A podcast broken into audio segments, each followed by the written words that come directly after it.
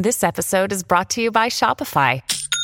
Forget the frustration of picking commerce platforms when you switch your business to Shopify, the global commerce platform that supercharges your selling wherever you sell. With Shopify, you'll harness the same intuitive features, trusted apps, and powerful analytics used by the world's leading brands. Sign up today for your $1 per month trial period at shopify.com slash tech, all lowercase. That's shopify.com slash tech.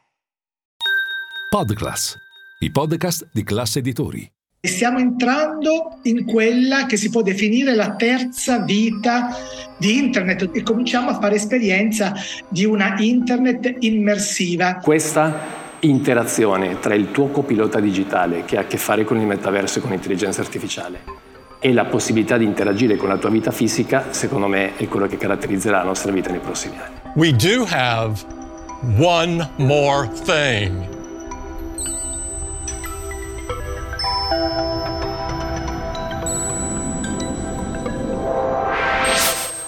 Io sono Maria Vittoria Zaglio e questo è Destinazione Metaverso, un podcast di classe NBC prodotto da Podclass Classe Editori, dedicato alla nuova dimensione del Web 3.0. Scommessa o promessa? È questa la domanda che tanti si sono posti davanti alla parola metaverso. Nella prima puntata di Destinazione Metaverso vi abbiamo detto che uno dei principali vincoli al suo effettivo ingresso nella vita di tutti i giorni è legato alla mancanza di tecnologie e supporti che rendano immediato e intuitivo l'approccio a questa dimensione. Il nostro rapporto con la tecnologia è destinato a cambiare ancora. Siamo passati dal telefono fisso in ogni casa alle email, il fax, alla sostituzione del telefono con l'antenna al cellulare dove il gioco Snake del Nokia 3310 ci sembrava avanguardia futurista. Oggi siamo arrivati agli smartphone, alle videochiamate, alle condivisioni dello schermo e forse tutto questo vent'anni fa sembrava impossibile. Adesso sta succedendo la stessa cosa con la realtà aumentata e l'intelligenza artificiale elementi che saranno parte del metaverso, il nostro internet del futuro. We do have one more thing. This is a day that's been years in the making, one that I've really been looking forward to. I believe that augmented reality is a profound technology. Blending digital content with the real world can unlock experiences like nothing we've ever seen. So today, I'm excited to announce an entirely new AR platform with a revolutionary new product. And here it is. Tim Cook, l'amministratore delegato di Apple che avete appena sentito, era a Cupertino, dove durante la Worldwide Developers Conference, cioè la conferenza degli sviluppatori, ha presentato ciò che si aspettava da anni. È stata una lunga presentazione, un'ora e mezza di nuovi prodotti e innovazioni e poi il One More Thing, cioè manca ancora una cosa, un elefante nella stanza che ormai non si poteva più evitare. La realtà aumentata credo sarà una tecnologia profonda, ha detto Cook. L'unione del contenuto digitale con il mondo reale può amplificare le esperienze come mai prima d'ora.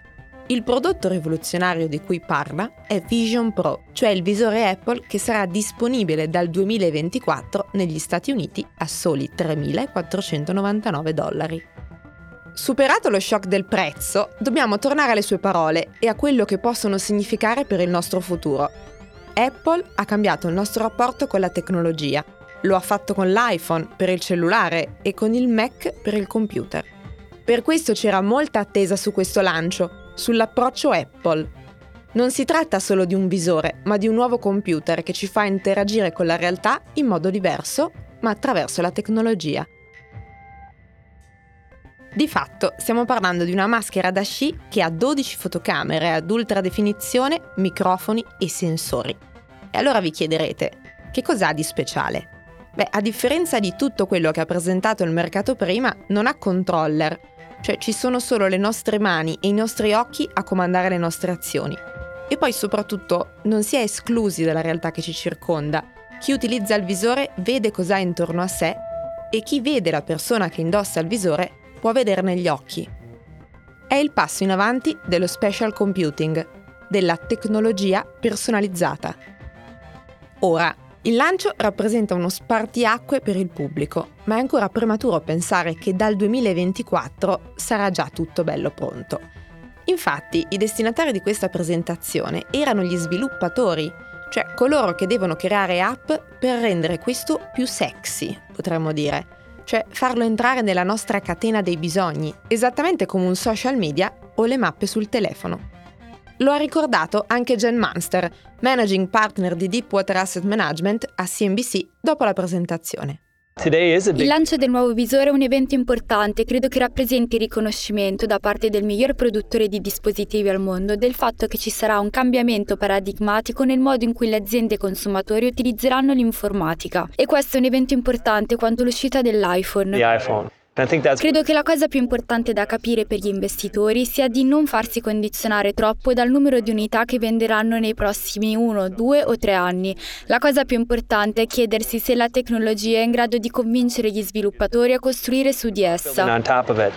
Credo che se riusciranno a dimostrare che il loro hardware è superiore a quello di Meta, allora gli investitori potranno iniziare ad essere più ottimisti, anche se la crescita delle unità non è ancora sostanziale. Vedremo quindi quale sarà il suo sviluppo. Nel frattempo è meglio se continuiamo a parlare di savana quando ci riferiamo al metaverso, proprio come mi ha raccontato Cosimo Accoto, filosofo, ricercatore affiliato all'MIT di Boston, nonché autore di diversi libri dedicati all'ecosistema digitale, tra cui l'ultimo, Il mondo in sintesi, 5 brevi lezioni di filosofia della simulazione, edito da Egea. Gli ambienti virtuali e aumentati del futuro non saranno abituati soltanto, abitati soltanto da umani con le loro appunto identità videografiche, quindi gli avatar, diciamo così, e con le loro identità criptografiche, quindi i portafogli con monete e, e, e, beni, e beni virtuali. Dobbiamo immaginare che saranno ambienti abitati da spazi, abitati anche da creature interamente sintetiche, diciamo così, no? Pensiamo anche soltanto soltanto agli influencer o alle, alle influencer eh, artificiali che oggi sono così popolari, eh, ad esempio in Asia. Ecco, dobbiamo immaginare non soltanto umani, non soltanto eh, creature artificiali, ma addirittura anche una presenza di animali che vengono in qualche modo virtualizzati.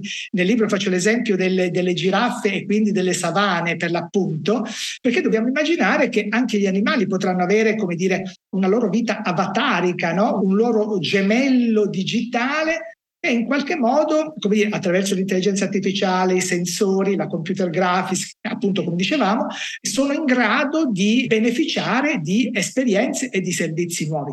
Eh, questo accade perché grazie alle misurazioni, alle modellizzazioni che riusciamo a fare e, e alle simulazioni, ovviamente riusciamo a dire, rendere reali scenari e contesti che da potenziali in qualche modo si trasformano in servizi e, e, ed esperienze. Se ci pensiamo, non, non deve essere strano, diciamo così, noi già usiamo avatar analogici per fare esperienze del mondo. Quando mettiamo dei manichini dentro le auto per fare i, i test anti-incidente, che cosa sono quei manichini? Sono avatar analogici, fisici, diciamo, che in qualche modo ci aiutano a costruire esperienze di guida più sicure per le auto dove saliremo, ovviamente. Eh, ecco, questo significa creare valore, costruire esperienze nuove. La stessa cosa accade con i token non fungibili, no?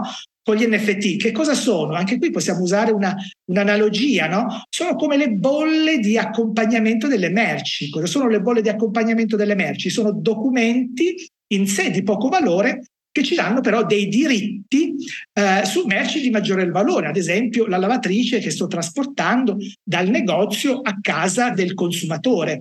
Ecco, dobbiamo immaginare che attraverso avatar e wallet identità e portafogli riusciremo a creare appunto valori ed esperienze, esperienze nuove di, di cura, di lavoro, di educazione, di consumo, di gioco. Questi sono una serie di esempi pratici per capire come la tecnologia in realtà non sia che una semplificazione e un adattamento dei momenti della nostra vita. Noi in che fase immersiva siamo al momento? Cosimo Accoto usa una metafora per descriverla. Ma noi viviamo un passaggio tecnologico epocale, direi stiamo entrando in quella che si può definire la terza vita di Internet. Dopo un Internet fissa e un Internet mobile, oggi cominciamo a fare esperienza di una Internet immersiva. Quindi direi dopo aver navigato attraverso siti web grazie ai computer fissi, dopo aver cliccato su applicazioni mobili usando gli smartphone, oggi iniziamo ad abitare una internet volumetrica, come la definisco io, appunto fatta di volumi, fatta di geometria, fatta di spazi che abiteremo anche grazie a dispositivi nuovi, no? visori, occhiali, guanti, eh, sensori. È un internet quindi che si espande eh, in modalità aumentata oppure virtuale. Ecco, per, per usare un'immagine, io dico che noi stiamo passando da un internet fatta di pixel quindi da, da, quadratini che guardiamo a schermo a un internet fatta di voxel, quindi di volumetric pixel, di pixel tridimensionali, non più quadrati, ma cubi. Ecco, sono i cubi che poi in qualche modo compongono gli ambienti virtuali e, e sintetici che noi abitiamo e i nostri stessi eh, avatar. Al momento ci sono circa una ventina di trend tecnologici che guidano l'innovazione. Un elemento in comune con questa rivoluzione e la nostra vita è il ruolo che la tecnologia avrà, cioè quella di essere un copilota, un copilot, come dicono gli americani. Una teoria che condividono infatti i big del settore, come Satya Nadella, il CEO di Microsoft, che spesso ha parlato di copilot riguardo all'uso dell'intelligenza artificiale e che mi ha spiegato anche Massimo Ibarra, CEO di Engineering. Se uno immagina magari un domani no, di svegliarsi la mattina, di guardarsi allo specchio, lo specchio ti dà delle informazioni su come stai tu. Ovviamente utilizza anche altre tecnologie che sono i wearables, piuttosto che la possibilità di poter leggere no, le tue condizioni di forma semplicemente da alcuni parametri diciamo, biometrici. L'assistente digitale, quindi il copilota digitale, è quello che ti accompagna nel corso della giornata perché adatta quello che tu devi fare o le attività che tu devi portare avanti sulla base di come appunto tu eh, ti sei svegliato ad esempio la mattina o sulla base delle condizioni che durante la giornata possono essere cambiate, senza che tu debba immaginare a come poter no, sistemare l'agenda piuttosto che cambiare gli appuntamenti oppure magari mettersi in contatto con qualcuno. Ecco, questa interazione tra il tuo copilota digitale che ha a che fare con il metaverso e con l'intelligenza artificiale e la possibilità di interagire con la tua vita fisica, secondo me, è quello che noi dobbiamo aspettarci nei prossimi 5-10 anni. Ed è quello che vediamo anche in qualche film di science fiction. Però siamo molto più vicini a quello che si immagina, quindi ogni oggetto ha una sua rappresentazione reale e digitale. La combinazione di entrambe è quella che ti dà delle informazioni in più e soprattutto la predibilità, quindi riuscire a predire, no? di fare un'analisi predittiva molto più sofisticata rispetto a quello che accade oggi, rispetto alle cose che accadono durante la giornata, in modo tale che il tuo comportamento, quello che succede a te, possa essere di conseguenza modificato. E questo copilota digitale di intelligenza artificiale e di eh, metaverso o realtà virtuale, secondo me è quello che caratterizzerà la nostra vita nei prossimi anni. Il 2023 sarà l'anno del metaverso. Questo è quello che dicevano testate come l'Economist e diverse classifiche internazionali. Ecco, il 2023 è stato l'anno di molte cose, tra cui il boom dell'intelligenza artificiale. Il metaverso sembra passato in secondo piano. Non è vero. Questo è solo l'inizio.